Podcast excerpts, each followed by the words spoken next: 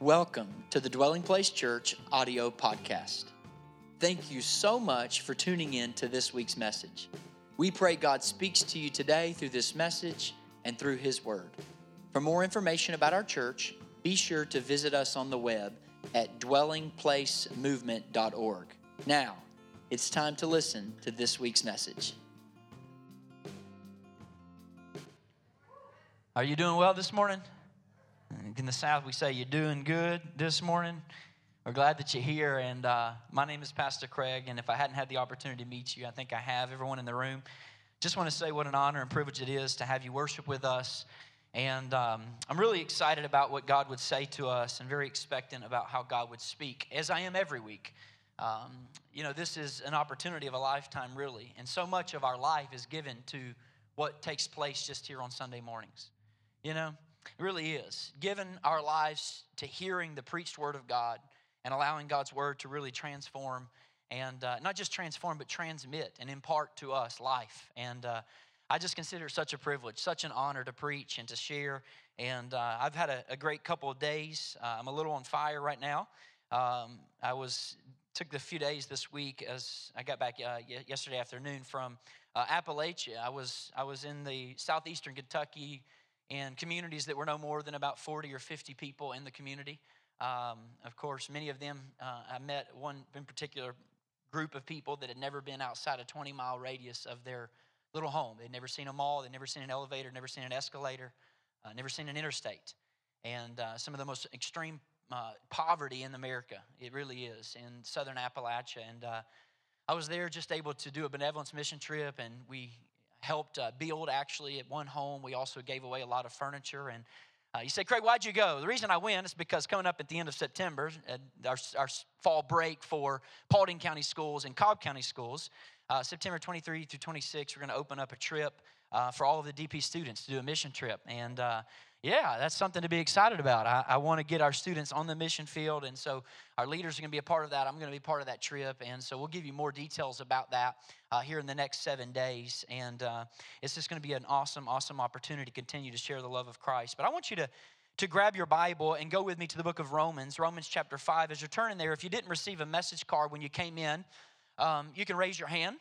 You can, of course, also find this on YouVersion uh, if you want to open up your Bible app and uh, you can follow along there as well. We're beginning a brand new series this morning called Too Loved to Be Lost. Would you say that with me? Say, Too Loved to Be Lost. Too Loved to Be Lost. And um, we're going to look at different stories of grace. We're going to look at how grace, who is ultimately personified in a man, the God man named Jesus Christ, actually just didn't begin with Jesus, it began even with God at creation. And we're going to look and we're going to believe for, for God not only to, uh, to deepen our understanding for those of us who are already followers of Jesus, of His love, but also for those who may have been resisting His love, to surrender to that love and accept His grace, His offer of mercy, and their lives to be utterly transformed. And so I want you to turn to Romans chapter 5, and uh, we're going to begin reading in verse 1 in just a few moments. And uh, the title of this message today is The Unfolding of the Love of God. Gregory, Gregory the Great, he was one of the early church fathers. He had a brother, Gregory of Nyssa and Gregory of Nazianzus. These were men that were very influential in the formulation of what we now see as the Bible, what we would say the New Testament canon, the Old Testament canon. He's famously said about Scripture, and uh, a quote that you may have heard before if you haven't. He said, Scripture is like a vast ocean that has shallows and it has depths. He said, There are times in Scripture where we are like lambs wading, W A D, not waiting, wading through the shallows. He said that there are depths of Scripture that elephants can swim. I'm here to tell you the text this morning is a deep text, and I got way too much to tell you, so I'm going to jump straight in.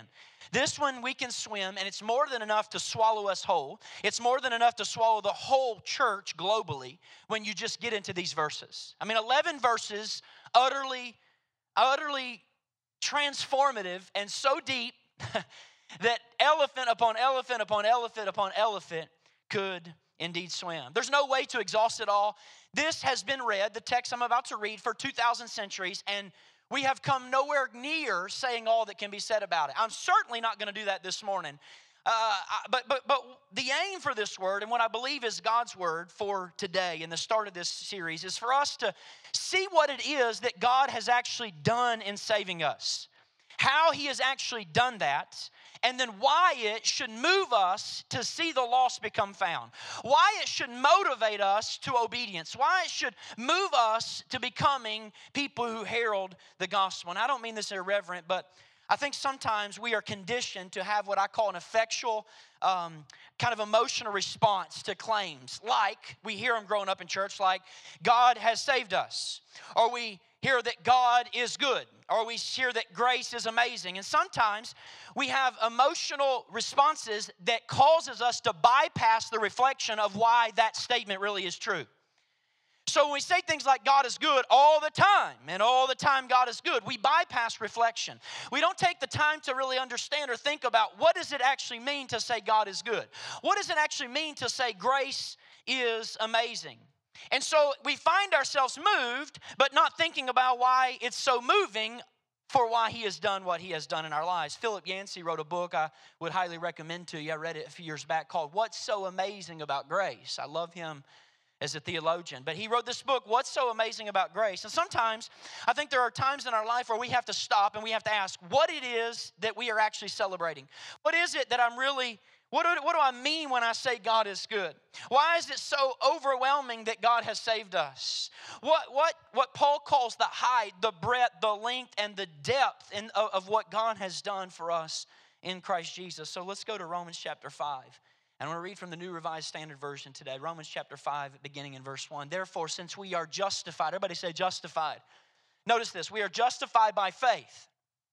We have peace with God through our Lord Jesus Christ. I want you to notice, quick point here, how many times we get the, the, the, the, the first person plural pronoun, the we, okay, the us. We are justified by faith. We, that's not you and us individually, but we have peace with God through our Lord Jesus Christ. Okay? He said we've been justified. Verse 2 through whom we have obtained access to this grace, notice this, in which we stand. And we boast in our hope of sharing the glory of God. Our boasting is in hope, it's an expectation of not something that we just somehow obtain, but something we share with God Himself. What is that? We're sharing the glory of God. And not only that, but we also boast in our sufferings knowing that suffering produces endurance, and endurance produces character, and that character produces hope.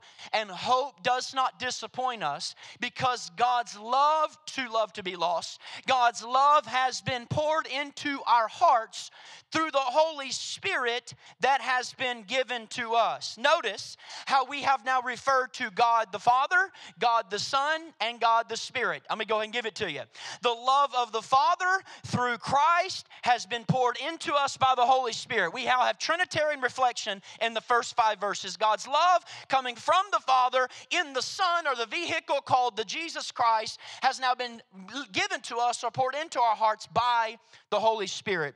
Beginning of verse 6, he said, For while we were still weak, notice this, at the right time, everybody say right time. Right time, Jesus Christ died for the ungodly.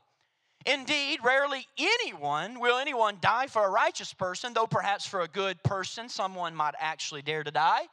But God proves his love for us, and that while we were still sinners, Christ died for us.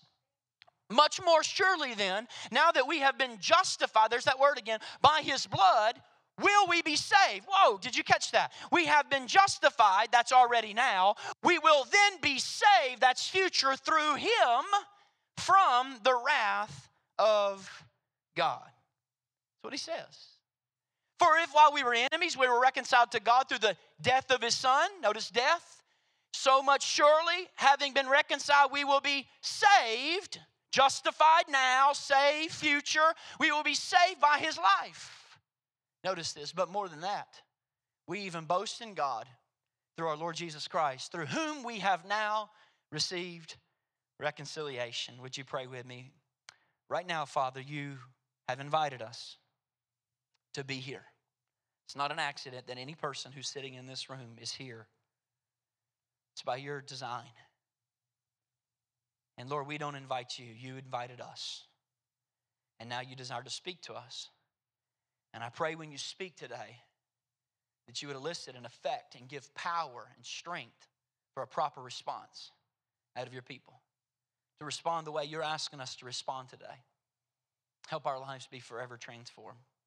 In Jesus' name. And everyone said, now, in order for us to get at what's happening in this text, I think it's so important for us and for you to see the structure of what's taking place. I want to speak to that a minute. This structure in this text, Romans 5 1 through 11, we often miss it because of the habits we have for speaking of salvation. Now, if you'll if you'll, enter, if, you'll, if you'll stick with me a minute, I would like to teach for a minute and then I'll preach. We could call this preaching, okay? I'm going to preach a little bit today, okay? So I want to teach because I want to lay a groundwork and then we'll, we'll preach, all right? But this structure of this text, we miss. We miss it a lot of time. And one of the Paul, things that Paul says, writing to the church in Rome, Romans 5, he says, uh, I want you to see this structure, visualizing. This is what we would say is a basic understanding of the gospel and what Scripture says that God has done for us. Now, the first thing is that everything that happens, everything, I'm talking about anything that happens in the world and happens within the unfolding of the love of God. So, if you want to imagine the structure as such, you have the love of God.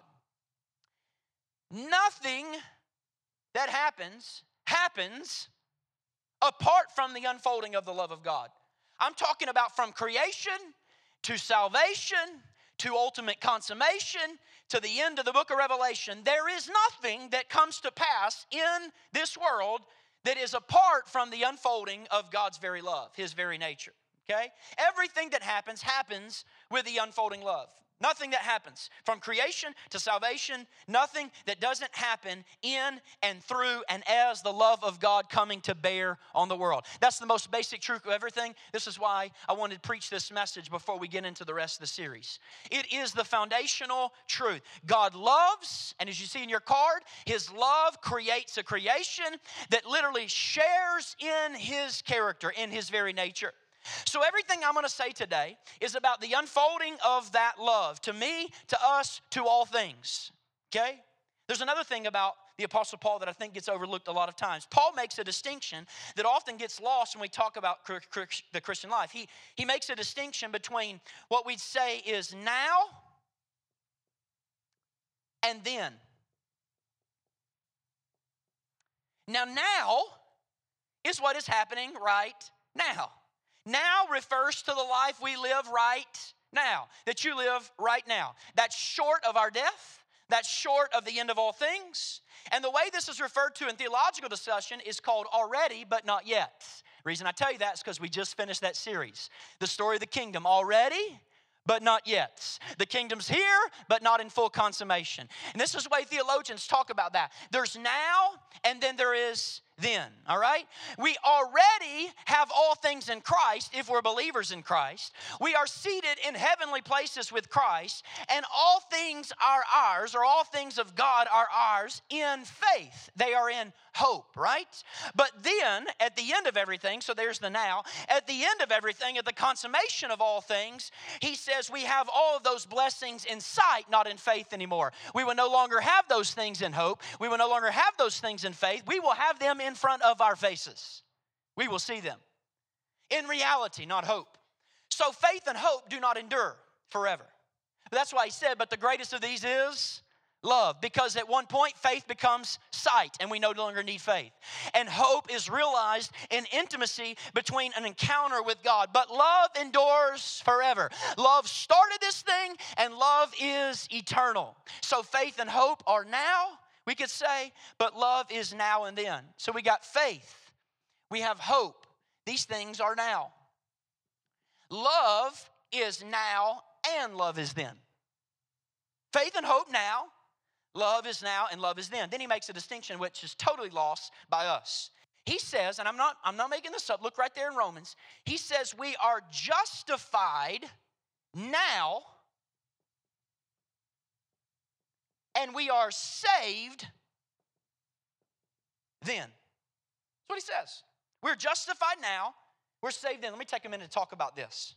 Our habit of speech, at least I know from my Christian background, is to talk about the beginning of our Christian life as salvation. In other words, we say things like this I was saved on February 20th, 2002. You go to a youth conference and they say, We had 122 people saved. Okay? You hear someone say, Well, we had Easter services and there were 314 people saved. But let me tell you something, I don't want to burst your bubble. The New Testament never speaks of salvation that way. Never. It never. If you're in growth phases, you know where I'm going with this. It never speaks of salvation in that particular way. It always speaks of salvation about something to come and to come at the end of everything. That's why save, or the word sozo in Greek, is present. We have been saved, we are being saved, and one day we will be saved, okay? It's talking about something that is then. Now we're justified, then we are saved. And if I had the time, I could take you through every book of the New Testament of how the, the, the Bible speaks of salvation as something in, then, in the future. I'm going to give you a few examples. I don't have time to give you all of them. Let me give you a few of them, okay? Number one, first example, think about Matthew. Matthew, where Jesus says in Matthew 24 13, look what he says those that endure to the end will be that's what Jesus said. That's our Lord saying, those who endure. So salvation is something that comes at the end of what? Endurance. I don't get salvation before endurance. Those who endure to the end shall be. That's what he says. Something then. Now justified, then saved. Or in this passage we read today, I just read it to you, Romans 5. Look what he says. We have been justified by the blood, we shall be saved by his life. Just a few chapters from this. Here's what he said We have been saved in hope, and hope that is seen is not hope. Paul's church. If our salvation is hoped for, then by definition, it is not a salvation we already have. There's no way if something salvation is what we're desiring for, and he said it's our hope, and hope that is seen is no hope at all, just by definition, it's not something we already have. Which, by the way, can I just say this on a, on a side point right here? Side note. It's why talking about losing your salvation is a bad way to frame the issue. Do I believe people can be born again and people sway from the faith? Absolutely. You're going to have to tra- track with me this entire message, okay? If you just pull out early, you're going to miss the theology altogether. Okay? But when we talk about losing our salvation, it's a bad way to frame the issue. It can't be lost because we don't have it yet. Now, I'm not saying we don't have the assurance of salvation. I'll get to that in a minute. But it's something in the future. We are going to be saved. Those who endure to the end shall be saved. I'm still hoping for it. That's what he's saying. I haven't endured to the end. Let me give you another example Romans 13 11. You see it on the screen. He says in Romans 13, besides this, you know what time it is, how it's now, the moment for you to wake from sleep. For salvation is nearer to us now than when we became believers. What does that mean?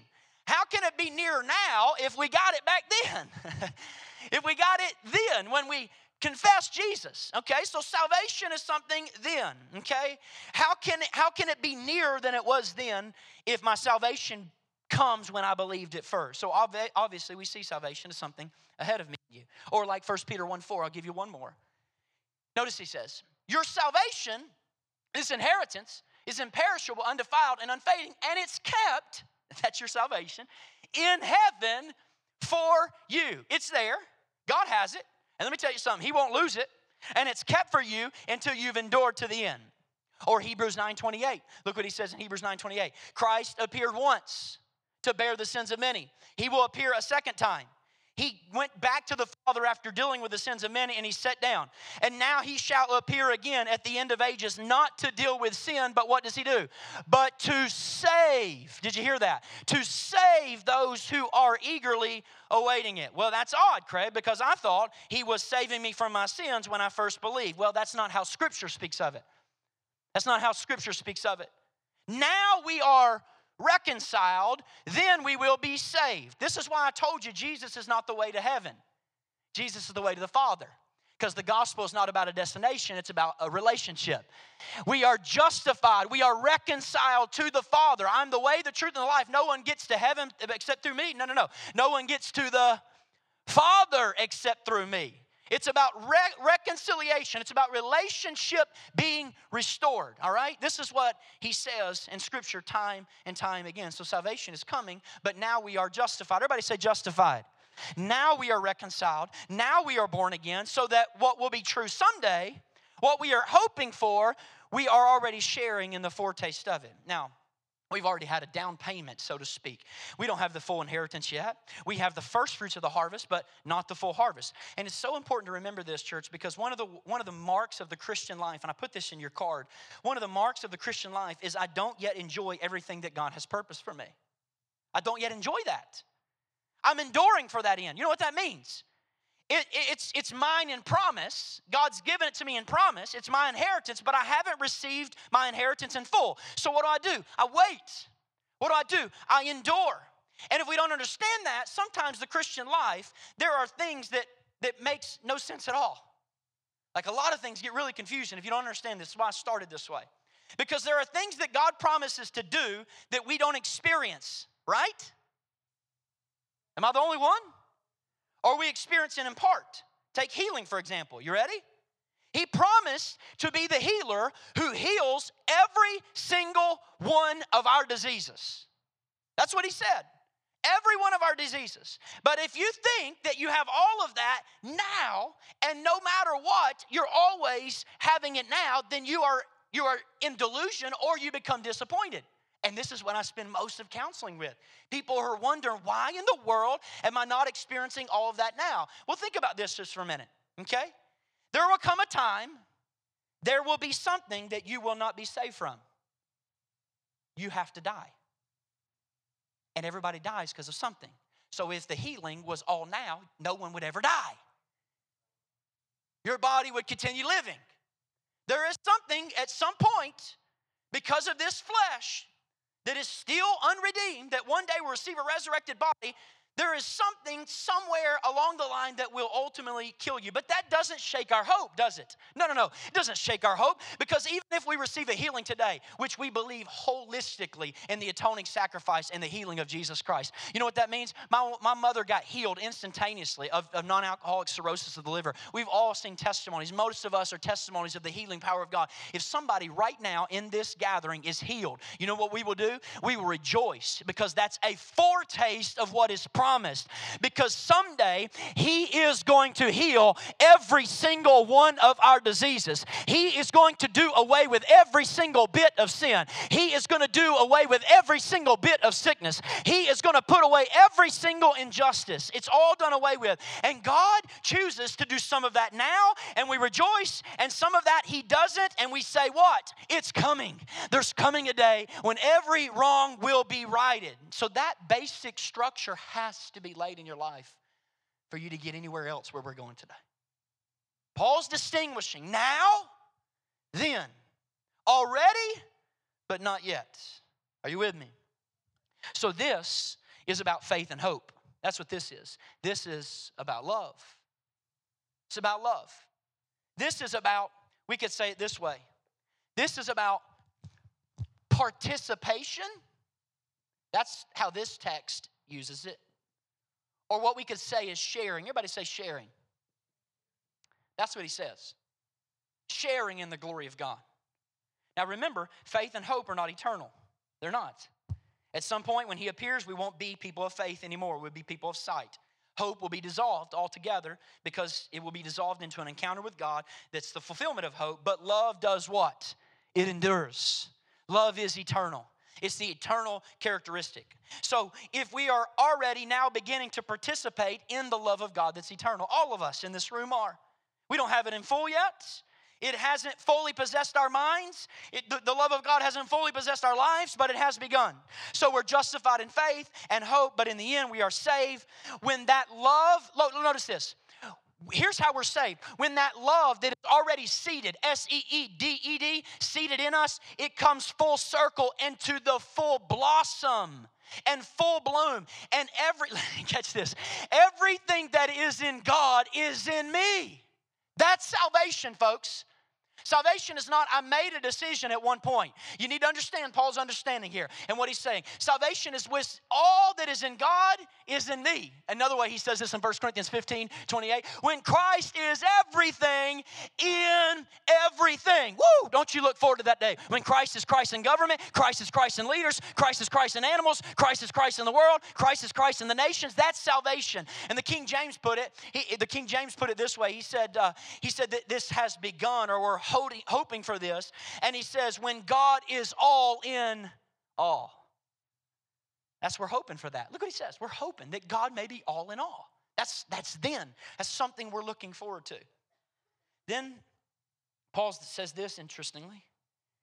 He says, This has come by the death of Christ, justified, and this comes by his life. Notice that. It's right there in your text. Look at the text again. You see verse 10? Look what he says. Right there in verse 10, here's the key. Notice this. Can you go, back, go, go to verse 10 of Romans 5? I want you to see how he frames this. For while we were enemies, we were reconciled to God through the through the death. Much surely, having been reconciled, we will be saved by his life. Notice that. That's how the Apostle Paul puts it. Here's the key the death he dies, church, he dies alone. Only he can die that death. But he dies it so we can share in that death and we can share in that life. Transformation phase, growth phases. What do you mean? He dies so we can die in him. And in dying in him, we can be raised with his life. And now his life is in us and he is our life. Here is where we get into deep waters because sometimes the way we talk about salvation makes it seem as if God does what God can do and then we do the rest. Are, are, y'all privy to this or, or part or kind of a product of this? I was a product of this. Like God does all he can do and then we do the rest. In other words, this, by the way, is my hard, uh, my hard kind of difficulty with the, the, the, the uh, poem called Footprints. You know footprints in the sand?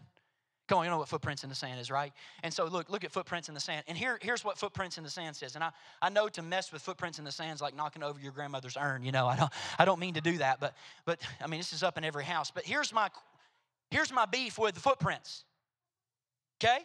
What the what the footprint says is there was two sets of footprints in the sand and now there's just one. God, where were you? And God says, Well, that's when I carried you. And folks, that is and does point to something that I don't want to entirely dismiss. But it can also easily mislead us to think that God is only in our lives sometimes. Let me just preach to you a minute. The truth of the matter is, there is always only one set of footprints, footprints and you never walk by yourself. He's carrying you from the moment you were dead to the moment you will die again. There's always one set of footprints. You're never walking next to him. He's carrying you this whole time. This is the truth of the gospel. It's not as though, and this is what bothers me, as though I go through my life and then sometimes I need God to really come through. You ever hear people talk like that? Like I'm just walking along and now I need God to come. No, no, no. It's all grace. At every moment, at every breath, at every decision, every decision I make, every thought I think, it must come from Him or else it is not good from me. Are you with me, church? If it's not all grace, then some of it by definition has to be death. It has to be death. It's all grace. If He's not carrying me all the time, then I'm estranging myself from Him. I'm walking away from Him. So His life is meant to become whose life? My life. And what does Paul say? How odd is it, right? Think about how odd this is that Paul says this. He says, he says, um, and, and, and we are really good, at least I know I am. I'm really good at talking about living for God. Um, I was at this festival this weekend, this bluegrass festival, and every person would get up, bluegrass gospel festival, and they would get up and they would talk about how God wants you to live for Him. And they would frame the entire discussion off of you just doing something for God. Okay? We're really good at that. But he says, or what does it mean when he says, I no longer live, but Christ lives in me. And the life that I live, I live by the faithfulness of the Son of God who died and gave himself for me. That's what he says in Galatians chapter 2 verse 20. For Paul, it's not about living for God. Catch this. It's about God living in you and through you and you living in God. Can I just give you, uh, I don't know how else to say it other than this, and I think I put it in your notes. The Christian life is not a response to what God has done, the Christian life is what God is doing. Because you're not living, guess who is? God. He's still living. It's not your response to what He's done, it's what He's doing. He's attempting to save a city called Woodstock through His people. He's still doing it, He's still living. And here's where our talks about the initiative of God and our response and obedience to get really confused. And I hope you're with me. We talk about grace like God will save you if you get your act together. I know, I know none of us want to say that we do that, but we do do that. We talk about grace like God will be gracious to you once he sees that you're serious about being helped. And then we even quote that scripture says God only helps those who helps themselves, right? Which by the way is not in the Bible, but I don't know how many times I heard that folk theology, right? Like if you are ready to be saved and serious, then God will save you. In other words, God will be gracious to you once he sees you're serious about being helped. And nobody wants to say that, but we communicate that to people. The Christian life begins with your readiness to grow up and act like an adult. When you're ready to grow up and act like an adult, then you can become a Christian. When you're ready to get your life together, God is here waiting on you. But that's not what Scripture says. While we were yet sinners, we were not ready to grow up. We were not looking for God. I was not looking for God on February 20th, 2002. I got invited by some friends to come into a church. I didn't initiate it, I didn't ask for it, I didn't desire it, I wasn't looking for it. That is not what Scripture says. Me get my act together, I want to grow up, then God responds. While, man, this is good news, church while we were yet sinners, when we were incapable of saving ourselves, when we were weak and we were impotent, Christ died for the ungodly. That's what the scripture says. God doesn't come when I invite him, folks. I only know to invite him because he's invited me. I only know to, to respond to him because he's brought me into his presence. It's not first God and then my response. And, and then here's the other way we mistakenly talk about and I want you to follow me. We talk about grace is our obedience, and, and our obedience is our response to grace. So God does something, and then he steps back and waits on us to do something. Okay? In the first case, we act like it's a 50 50 relationship. How does that go? It starts with us doing our 50%, God does his 50%. But then here's the second case, and this is the one that's less talked about in the church. The second case is still 50 50. It's we do our 50 50 after God does his 50%. In both cases, we're saving ourselves. in both cases, we're in the driver's seat. And scripture makes it clear we are not saving ourselves, lest we should what? We'll boast in ourselves. This is the gift of God, Ephesians 2 8. It is the grace of God. Grace is gift. It is never reward, it is never payment for what you've done. None of the graces of God in your life come as a reward for what you've done. You've got to understand that. None of God's grace comes as a reward for how you've lived or how you've lived obedient. It is gift from the start and it's gift all the way down. It's given to you because God is good and He desires good for you. And the reason we get all in knots and we tie ourselves in knots about this is because we're afraid if we talk about grace too much, people will take advantage of it. So we th- say things like this, right? Uh, you need to balance that grace out with some wrath. You need to balance that grace out with some judgment. And we don't want to be too graceful. Why? Because people will take advantage of it. But that's a fundamental misunderstanding of what grace does to us. You need to understand this. Remember, He dies this death to reconcile us. That's what He does. But when we are reconciled, He pours His life into us, and His life is fundamentally against sin. So grace is opposed to sin. It's not take grace, balance it with law. It's the grace of God once you've been reconciled and He pours His life in you is fundamentally against sin. That's why First John says you who are born again cannot continue living in sin any longer. Why? Are you able to? Of course you are, but it's fundamentally against who you the very nature of who you are. It's grace. His life poured into us. Here's what we have to get the way you talk about grace and the way you talk about obedience is not we obey so God can be gracious. We obey because God is gracious. God's grace takes, let me give it to you this way God's grace takes the shape of obedience in our lives as we let God be God in us. So our obedience is not really our obedience. Guess whose obedience it is? It's God's grace, it's God's faith, it's God's love being poured out in us. And this is what we've got to understand about the love of God, what it means to be too loved, to be lost. So obedience is not something I'm doing, it's something that God is doing in me. It's not 50% God and then 50% me. It's 100% God and therefore it's 100% me. And this is exactly what Paul says to the Philippians. What does he say? Work out your own salvation with fear and trembling. And the churches I'm used to, I, you, again, I don't want to superimpose my experience on you, but the, the church I grew up in, there was a difference between Sunday morning Christianity and Wednesday night Christianity. Let me tell you, on Sunday morning Christianity, it, it, was this. Some of you aren't believers out there, and God loves you just like you are, and He wants to pour out His grace upon you, and He wants to accept you just like you are. It has nothing to do with you, it has nothing to do with what you can do to earn it. It's all about righteousness by grace through faith. He just wants you to come, come as you are. But Wednesday night, it was, you better get your life together. You're the strong Christians. You better do something. Some of you are wearing out the mercy of God. He is erasing your name in that Lamb's book of life. He's going to get all the way through the sheet of paper in a minute. You better stop. You're wearing out the, I mean, it was two different gospels. That's how it was in our church. And so it was, it was all grace on Sunday, but then it was get your act together. That's not what's happening here. Notice this. It's precisely because God is gracious that sin is consumed in our lives. The grace is what overcomes sin. The grace of God. And the only thing that will destroy the sin in my life and the sin in your life is the grace of God coming to bear. The best illustration I can give you this is the background in our sermon series slide.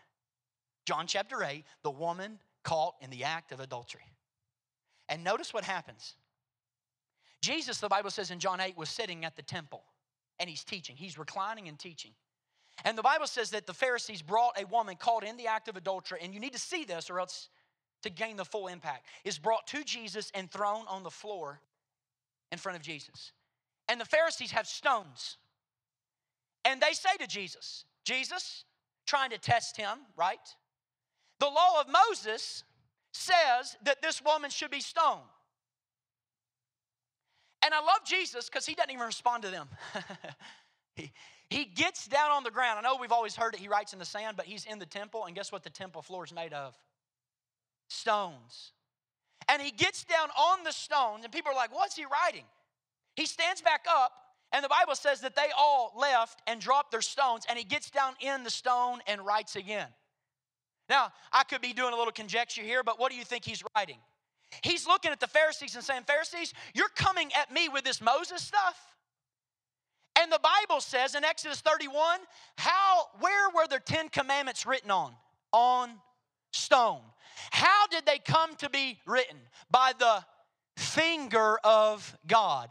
Jesus is reaching down to the stone and putting the very finger that wrote the, the, the, Ten Commandments in Exodus 31 on the stone. And in that moment, they're looking and thinking, oh my, he's saying, You're coming out with me, Moses? I wrote the law. I'm the one who wrote the law. And he gets down on his knees and begins to write. I think he probably wrote them again. He probably wrote out the sins that all the Pharisees had, and they leave. And he gets back down again. And I think, I don't know, I can't prove it, but I think he wrote a new commandment. He, he did number 11 because John 13 says, This new commandment I give to you love your neighbor as yourself. And the Bible says she looks up at him. And notice this notice, he says, Daughter, go in faith and sin no more. Sin no more. And I believe at that moment she looked at the lawmaker and she was reconciled. Why? Because she saw with her own eyes the lawmaker's compassion. That's why he said in Galatians, the law is just to serve as a tutor, just a guardian until Jesus appears. And it shows us that we're condemned. And in our condemnation, Jesus and the one who is able to write the law is the only one able to actually get us free from our condemnation. And he reaches down and says, You're too loved to be lost. But catch this. Think how powerful this is. We always treat it like grace was just him saving her from the penalty of the law imposed on her. That's how we talk about salvation. Grace is just getting you forgiven. No, no, no, no. Grace was him setting her free from the sin itself. Did you hear that? Setting her free altogether. And when you use the law to try to balance grace, you just kill people in their sins. And she leaves, and he says, Go and sin no more. Why? Because she's not just set free from the condemnation of law and penalty, she's set free from sin and the adultery itself. Do you see now how obedience is not God 50 and then my 50? It's God 100%. And now my obedience is motivated by His love, motivated by His grace, His grace working in me. She wasn't looking for Jesus that day. Listen, church, grace kills the sin and lets the people live. And that's what God does. He's not interested in killing you for your punishment, for your sin. He's interested in killing the sin in you so you can know life and life more abundantly. And the only way, listen, church, you can know the true joy that He has for you is to let His grace destroy the sin in your life. That's the only way you're going to know joy is if you let His grace have its way in your life. And that's the only thing that would stand, that destroy the sin in your life. And this is where it gets really tricky, especially for those who are really good at being Christians. And if God spent the last five years, six years of my life teaching me anything in my place of service, it was this to know this. People who are good at being Christian can conquer sins of the body and some sins of the mind. But what they can't conquer is the sin of pride and their ability to conquer sins of the body and some sins of the mind. And only grace can cure you of being proud of being a good person. Let's go back to last week's message. That's what he said. Only grace can cure you of being proud that you're good. It's only grace. And let me tell you something there is no sin killing in our churches in America like that sin. It's not the world's sin coming in, it's the church's sin of thinking they can, she can still save herself. It's the church's sin of self righteousness that's killing us. So listen, when you look around at our country, and I want to hear, I want you to hear my heart, and you find yourself grieving at the sins. Remember, the most grievous sin there is is the sin of pride, and the sin of pride of being able to live a good life. God hates that more than any other sin. He hates the whole idea that we think that we are good enough, and grace can deliver you from that. Because listen to me, when grace is operative in your life, your gratitude at what God is doing uh, is always matched by your desire for God to do it in another person. And you know you have pride. Listen to me, church. You know you have pride when you are grateful for what's good in your life, but you don't see it as something that needs to be shared with the other person. Did you see that? Only grace can match God's goodness and intercession at the same time. And if you just are feeling good about your blessings and you doesn't immediately move over to intercession to be shared with other people, you know you're prideful. Grace, intercession married. Notice, in grace.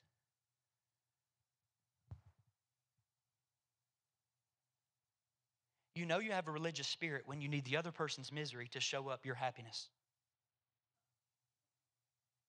I'm serious. And when you look around, pay attention to your own heart. I was so convicted this week. Oh my goodness, I was so convicted. You know how I was convicted? I was walking through my week and I've done this so many times, and I confess it to you. I've seen the wreck of other people's lives. And then I heard myself saying, I heard myself, well, I think, God, that's not me. That is ungodly. That is ugly. Because that is me. That is my brother. That is my sister. So I'm prideful. That goodness has not translated to intercession yet. It's not translated to compassion in full yet which is what God wants to do with God's grace in us. He wants us to move it because that is my brother, that is my sister. And anytime I rejoice in the way things are going in my life and that doesn't immediately move into intercession for everyone else, then I'm not yet like Christ. I'm not yet like Christ. And the grace of God is the only thing that can teach you gratitude and intercession at the same time. Gratitude and compassion to the full level. And He wants to give that to us. And so, so we are moving along here from the death of Jesus Christ, to sharing in his glory. And these are the last words I give you. Notice this. This is this is grace that we experience, and this over here then is the glory that he wants us to share in.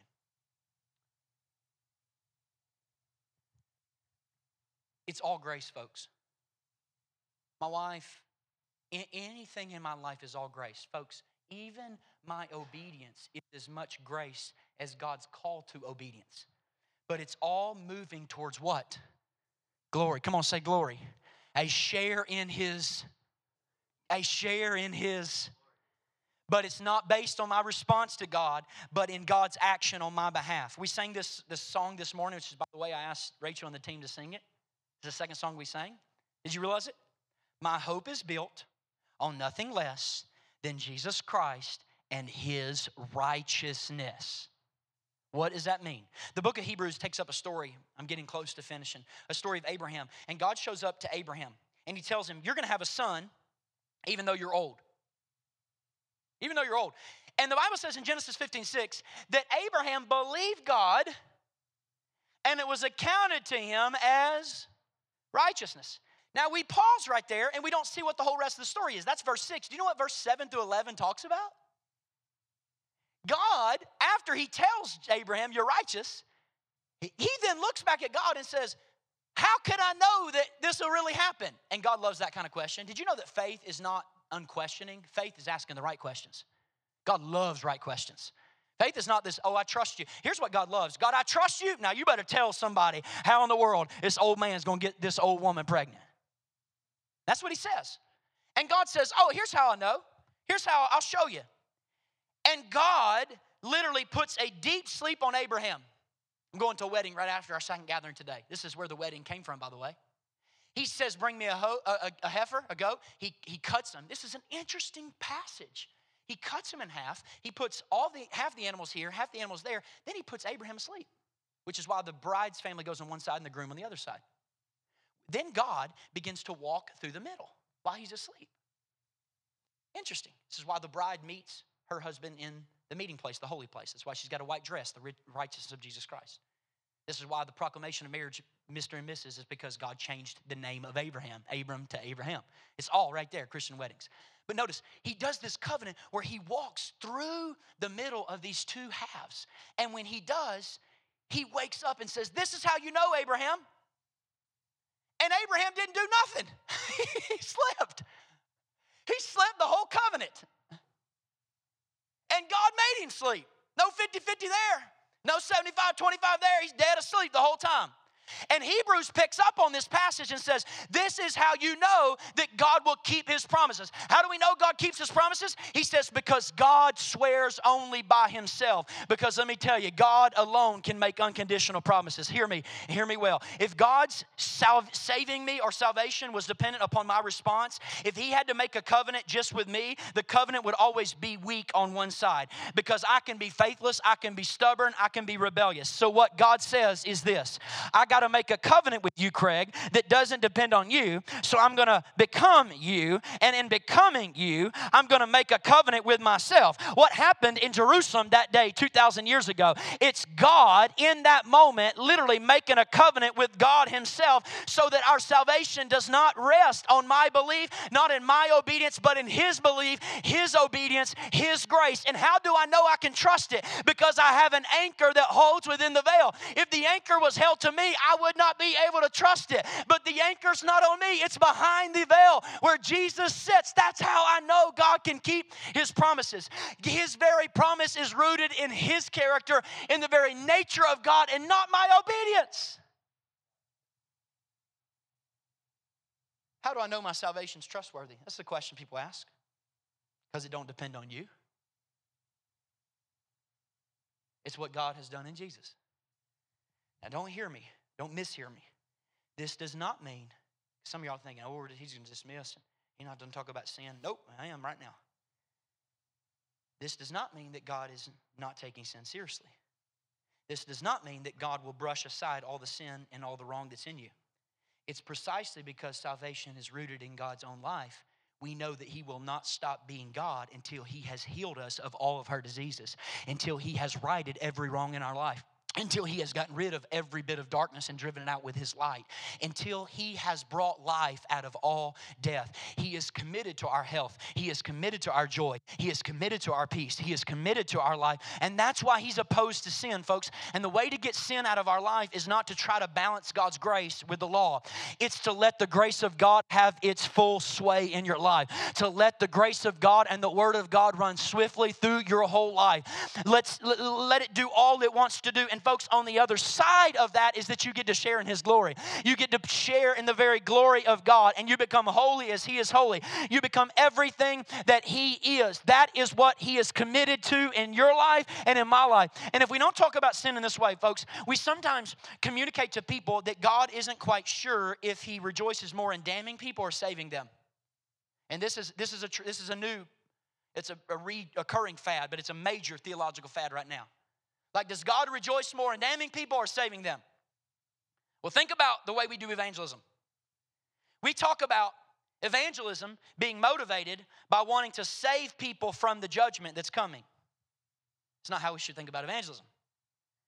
Evangelism is not saving people from the judgment of God. Evangelism is saving people by the judgment of God, saving them from themselves, saving them from the real enemy, saving them from the sin and the destruction in their life, saving them in the only way they can be saved, which is to be brought to the God who created them, who purposes life for them and loves them. Folks, think about this God doesn't love us because Jesus died, Jesus died because God loves us. He motivated, He loves us, He wants us, and getting that wrong ruins your doctrine of God. If you think God is always mad and Jesus is the big brother to step in the way of the alcoholic father who beats the young kid, you've got a wrong view of God. It's because God the Father loves us that Jesus dies on the cross. It's not saving us from the judgment that comes, it's saving us by the judgment of God. He purposes the best for you when you evangelize. He wants more for you. He's committed to your hope, He's committed to your joy, He's committed to your peace, He's committed to your life. Notice, they must see that God has that for them, or we're not doing evangelism.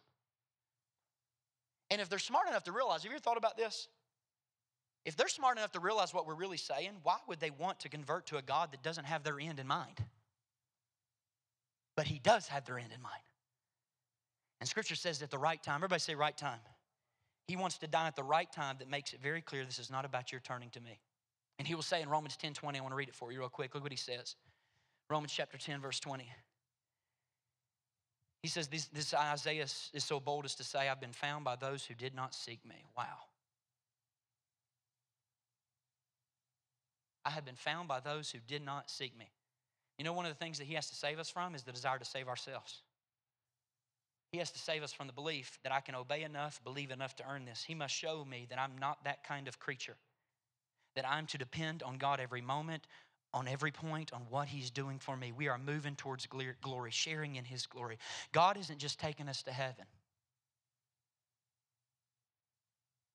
Did you know that this whole Christian life is not about us living and dying and living on a cloud and wearing a robe and playing a harp? I don't even like robes and I don't like harps.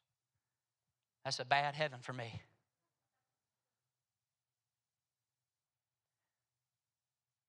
You know what he really promised? To share in the very life of God.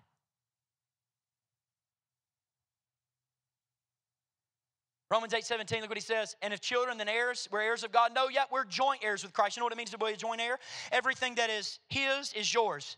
Because what God the Father gives to the Son and the Spirit, he means nothing less than that for you and your neighbor and your enemy and the stranger. He means nothing less than everything that God has for the Son to give to you. You say, Craig, where does that show up in Scripture? All over. But the, my favorite one is this. We just finished the book of Revelation. There's three images of the throne in Revelation. You ready? The first image John gets is God God, he sees on the throne and the lamb next to it. The second image, he sees the lamb on the throne. You know what he sees the third image? He sees the lamb opening up the throne for us to sit on the throne with him. Did you see the progression? It's God, everything that is the Father's is in the Son's because he sits on it with, and everything that's in the Son is whose? It's ours. We are sharing in the very life of God. It's participation, it's sharing. It's not heaven. That's a whole lot better than heaven. I'd whole much rather have the life of God than a mansion over the hill somewhere or talk about some gold streets. I'm talking about sharing in God's life, ruling and reigning on the very throne of God for all of eternity. He promises us that. Whoa, that's a whole lot better than heaven. Whole lot better than a mansion and golden streets. One who sits on the throne. One who sits on the throne. We boast in that hope, he says, sharing in the glory of God. What's coming for everyone is not just not going to hell, it's not just going to heaven, it's a share in God's only life and living in this creative reality that He has made known to us. Life more abundantly. To sing, Rachel, like we've never sung. To enjoy one another like we've never enjoyed one another. To eat and drink like we've never eaten and drink, drunk. He's coming to renew all things, a new heaven and a new earth. He said, Behold, all things passed away and all things become new. And in Revelation 21, he says, All things have become new. He says, Look, the tabernacle of God is tabernacling among his people. That's better than heaven, folks. A share in everything that God is, and we can boast even when we are suffering. Why? Because even when we're suffering, we know it's temporary. The gospel gives suffering bearability, it gives it purpose, and best of all, it gives it an expiration date. Suffering is going to end. Do you understand that? It's temporary. That's why he said the suffering now is not compared to be the glory that will be revealed to us. Why is the suffering not, wor- not worth the glory that be revealed? Because it's in suffering that God makes us like his son Jesus. It's in suffering that he forms us. Suffering for Paul encompassed all of life. It wasn't like you suffer in life. For Paul, anytime he uses the word suffer, that is life. All that life is is suffering for Paul. But he says there's coming a time when the suffering ends. Why? And there, this glory is not worth being compared. Why? Because because your suffering is not good in itself. We don't romanticize suffering. No, no. no. But we serve a God who can make good out of whatever you're suffering. What the enemy intended for evil, God purpose for good. And the way he makes your suffering good is he makes you like his son. That's why he said in 1 John 4 17, as he is, so are we in this world. Meaning, whatever we suffer, whatever difficulty, God can use that suffering creatively to make us look like Jesus. So that what comes out of the suffering is a sign that even suffering can be defeated by the love of God. Listen to me, church. What happens when faithful people suffer is that suffering itself is changed. It's not that we're just changed, God causes us to change suffering itself. We transfigure the suffering itself into the beauty of what God can do, into the beauty of how God can take broken lives and suffering and use it for His good. And God, He said, is at work in all things, and nothing can happen to you that God can't creatively turn to your transformation and the transformation of your neighbor, your family. And He does that by making you like Christ, your character like Christ through suffering. He says suffering produces endurance, endurance produces character, and character character produces hope that doesn't disappoint, and that love is already in you. He says, We have peace with God. I'm finished, seriously. We suggest to people that God is angry and He's waiting to get what He wants before He accepts us. Like Jesus, I said this a few months ago, is the merciful side of God, and the Father's like the judgment side of God. Jesus is the older brother who gets between us and the angry alcoholic dad. We don't we suggest that. We don't say it, but we suggest it. The scripture says, God so loved the world, he gave his son. It says God was in Christ reconciling the world to himself. We didn't need to get calm, God calmed down so he can accept us. We need to get ourselves calmed down so we can see the way God's embracing us. That's what he's saying. And the reason we have peace with God is because not God's at odds with us, it's because we are at odds with Him. This is why sin is so destructive and deceptive. Listen to me, church. It convinces us that we know something about God that's not true. And I'll end with this sin convinces you that God's angry. Sin convinces you that God wants to destroy you and judge you. Sin convinces you God's against you. When Adam and Eve sinned in the garden, who hid? Who hid? Did God? Eh, we always talk about God's hiding from our sin. No, no, no, no, no. He keeps walking through the garden like a normal old day. Why? God doesn't hide. He doesn't withdraw from them. They hide because sin causes you to pull away from God, not God pull away from you. Sin causes you to hide. Sin causes you to pull away. But when you do pull away, you know what He does? He comes and finds you. When you pull away, He comes and He finds you. This is the relentless love of God. Listen to me, not all roads lead to God, but God can find you no matter what road you're traveling. And if you're a testimony to that, can somebody say amen? No matter what road you're on, God can find you. And, and He will not let you go. And this is what brings us to the wrath of God. Listen to me, church. The wrath of God is not like the love of God. You know why? Because the Bible says God is what?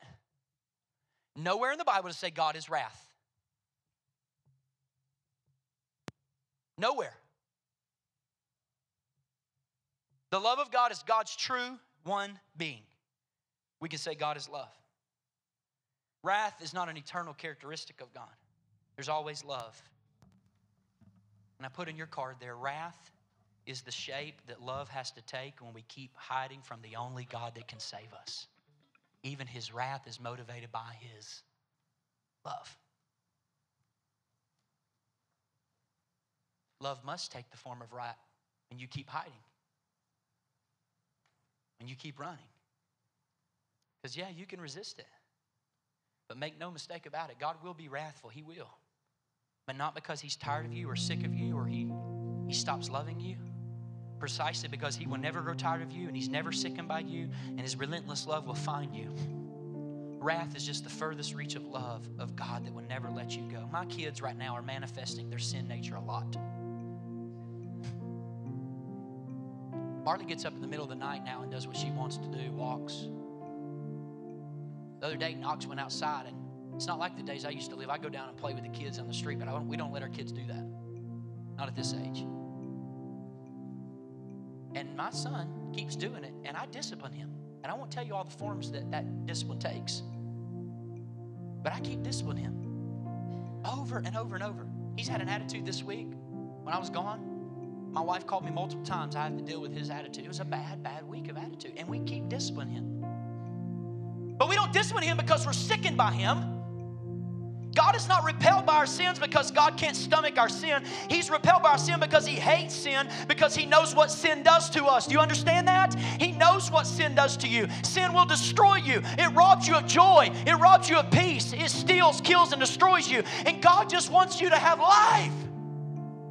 That's why His grace is out to destroy the sin in your life. He knows He's against sin because He's for you. He's not against sin because He hates you. And the wrath of God is not something that eventually happens because you won't accept the love of God. No, the love of God will never stop being towards you. And maybe you'll resist it eternally, but, but I'm going to tell you, maybe I will refuse the love of God, but there will never be a time when God is done with me. The scripture says His calling is without repentance, and though we're faithless, He remains faithful. His love is unfathomable. He cannot deny himself because he made a covenant with himself and he cannot deny it. So I can resist it. I can resist it forever, but he will never turn from me. And if you're not sure, if you don't know of your belovedness here in this room today, hear me. God is not frightened by your sin. No matter what sin in your life, he's not scared of your sin. He is devoted to you in ways that you can't imagine. All you got to do is just open up your life. There's nothing to fear from this God. He wants the best for you. And if you're in this room, and you are intimate with the Lord, hear me. This is your takeaway. He means so much more for your life than you can ever imagine. Let His grace have full sway in your life and boast in the hope He has for you because we're not only have the peace with God, we have the peace of God. And God wants to transform everything in your life where His peace becomes my peace, His joy is my joy, His love is my love, His will is my will.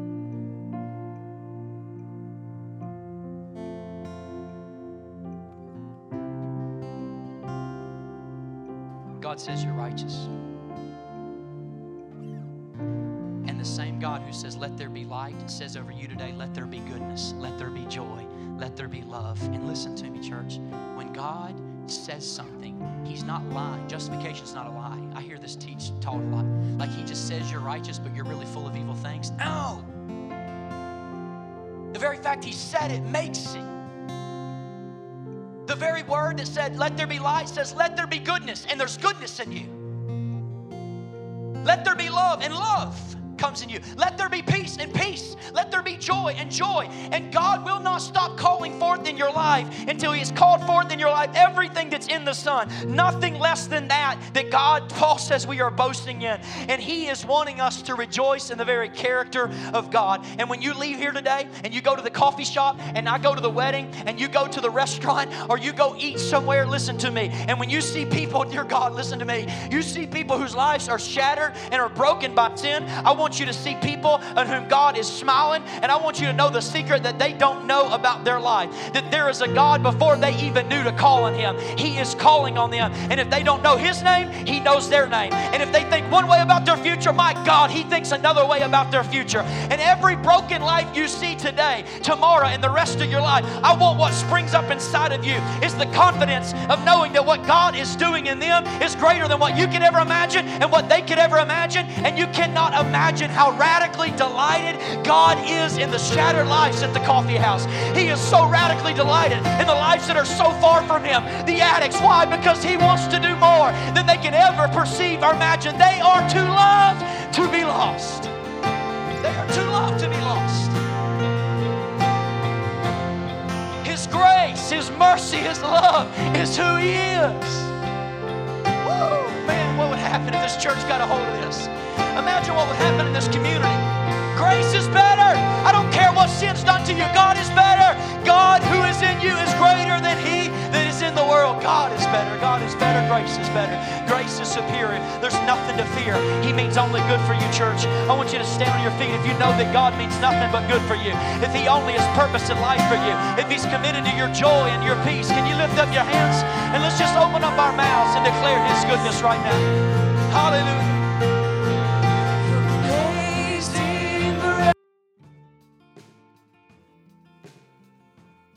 Again, thanks so much for listening to this week's message.